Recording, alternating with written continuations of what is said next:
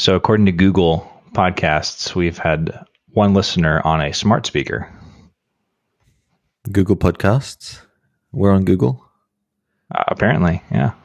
Is there a way of turning that off? like that I know of. I'm curious how they, they get that data, but I presume doesn't not very many of our listeners are listening on Google. Most of it seems to be like custom players, and a lot of it's on iOS. I mean, if you own a uh, Google Home Mini, then chances are you really don't care about privacy anyway. But you really should be able to listen to our podcast without us knowing where you're listening or how you're listening. It's an interesting conversation. Actually, I got in trouble a little bit at work this week because I Ooh. I got so promising. angry. I I know I like I kept my mic on mute the entire meeting, but I was fuming uh, because I found out that for a product that I'm working on, uh, one of the Genesis suite products that's yet to be released, soon to be released, should be in the next week or so. Um, the marketing team was planning, and hopefully is no longer planning, but was planning on doing the type of ad campaign called retargeted advertising. Have you heard of that? Of course, yeah. It's the one where the ad follows you around the web. And yeah. then quite, a, quite effective.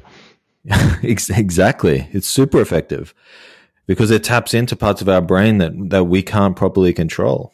Anyway, I, I like went off on this rant on Slack, uh, on a private Slack where nobody else could hear me, uh, because basically here, this is the controversial thing that I'm going to say. I'm going to lose some friends here. Are we allowed to do this?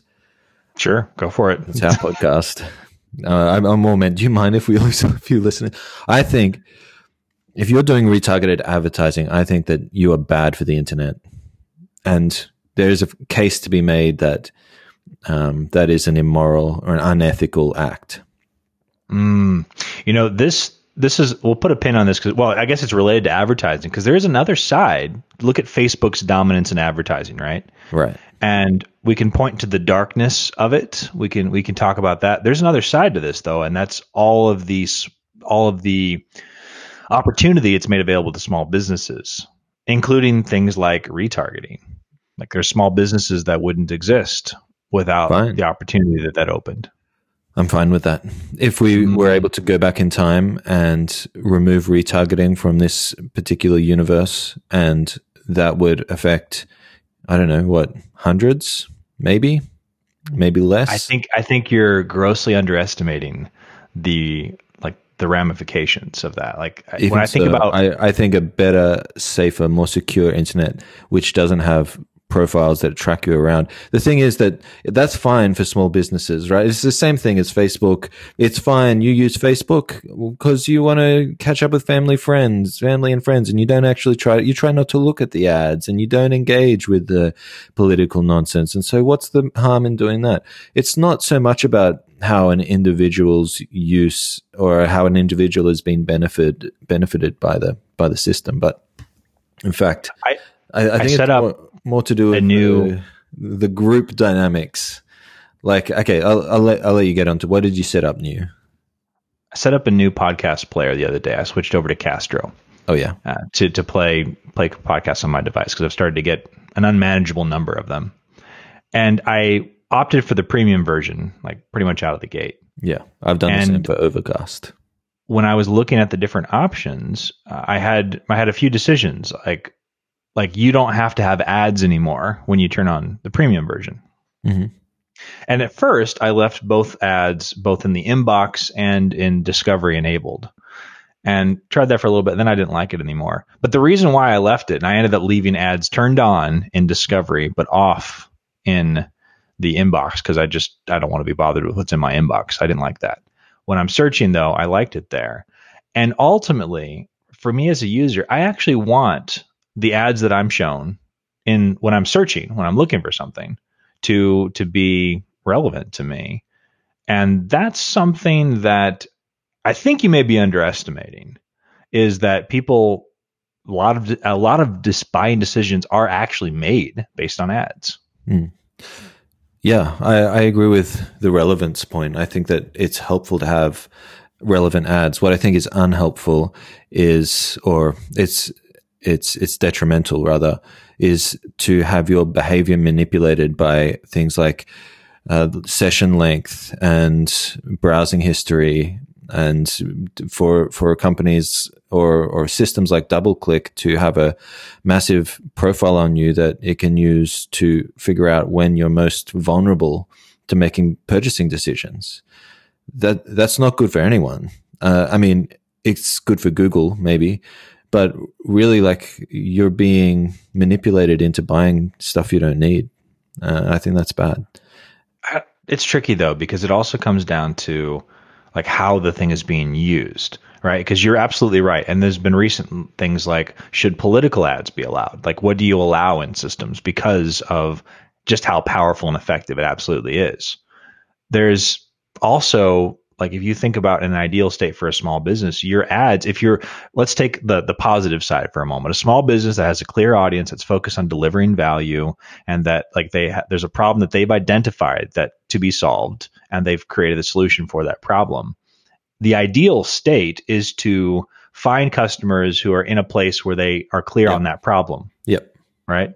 Absolutely. And that could be seen as invasive. No, no. So here's it's it's a really simple and clear distinction in my head. Here, I'll, I'll lay it out really, really easy for you to for you to understand how my position on this, how I think it should Let's be. Hear it. Is when you advertise in real life, right? you choose a place for that ad to go, let's say billboard, right? Or you might advertise in a shop window, or you might advertise in a particular newspaper on a particular page. What we're talking about here is bubbles. When you start generating uh, bubbles online, that's when you've crossed a line. When you when you start infiltrating people's personal bubbles.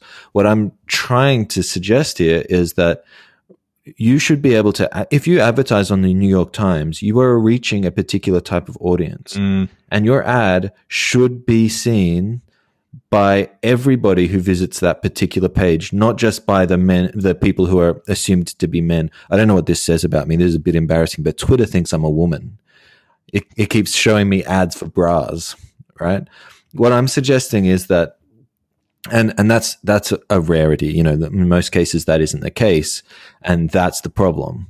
Uh, and, and, so what I'm trying to say is that like you want to av- so I want to advertise a WordPress plugin. I'll advertise on the Tavern. I as opposed to okay, but here's the problem with that. Here's the problem. Like that's how it was right? Like and if you look at the concentration of power in the media landscape there were a, a, number of properties and there was massive companies that sort of came out of that where they acquired the power and they became the gatekeeper to advertising. And if the, the tavern for instance taking this hypothetical was like one of the only places that you could advertise then it's not a fair example. No, on, on the on the con- it's the and the, the cost goes dynamic. up, and it becomes the cost goes up, it becomes much less accessible and it t- becomes something that's used by those with more money yeah. and more access and it squeezes out the small ones. Quite often, privacy costs money. That's true. There is often an implication, a, a, a financial implication for more privacy. You're right. So the problem becomes, though, for the small business that's starting, because this is the other side of that coin. For the small business that's starting, the you know, because Facebook, Google, these these big advertising aggregators, they don't really care that much about. They the can content. offer cheaper price because they have more effective targeting, more effective advertising. And I'm saying that you know, if you let capitalism run wild in this particular regard, there is a cost to people who aren't involved in the transaction. Okay. So there's a, and the cost is to the people who are being advertised to their lack of privacy. That's the cost. What I'm suggesting is that we um, manually reconfigure the system so that that cost is shared between the advertiser and the and the platform that's advertising so that the because there is a cost to the, the user's privacy. Yeah. I think one point to bring into this that I think is worth continuing to bring up people make this binary assumption like ads are good or ads are bad. And I think that's that's part of the challenge with all this. We should relate this back to WordPress because we've got five minutes left, man. I like I like this That's fifteen minute limit. like ads there's this assumption that ads are good or ads are bad right like a lot of people are okay ad blockers for everything i don't want ads anywhere and that i think is dangerous because of kind of where that can lead Ads, are, yeah, I 100% agree with you. And ads done tastefully and unobtrusively can be magnificent things. And I think of it uh, about like it, uh, as like an educational tool. It's a way of informing people about something that that may be of use to them. Uh, so the question becomes who do we want to decide what's tasteful let's talk about the block directory so this week or yeah this this past week the rules for the block directory the guidelines were i don't want to say they were changed they were maybe like updated slightly and maybe a bit more put in in stone where there'd been a draft them now sort of Yeah. finalized and part of those rules is blocks that don't include any sort of ads mm-hmm. no upsells, no hidden features, no grayed out options, blocks that just work completely.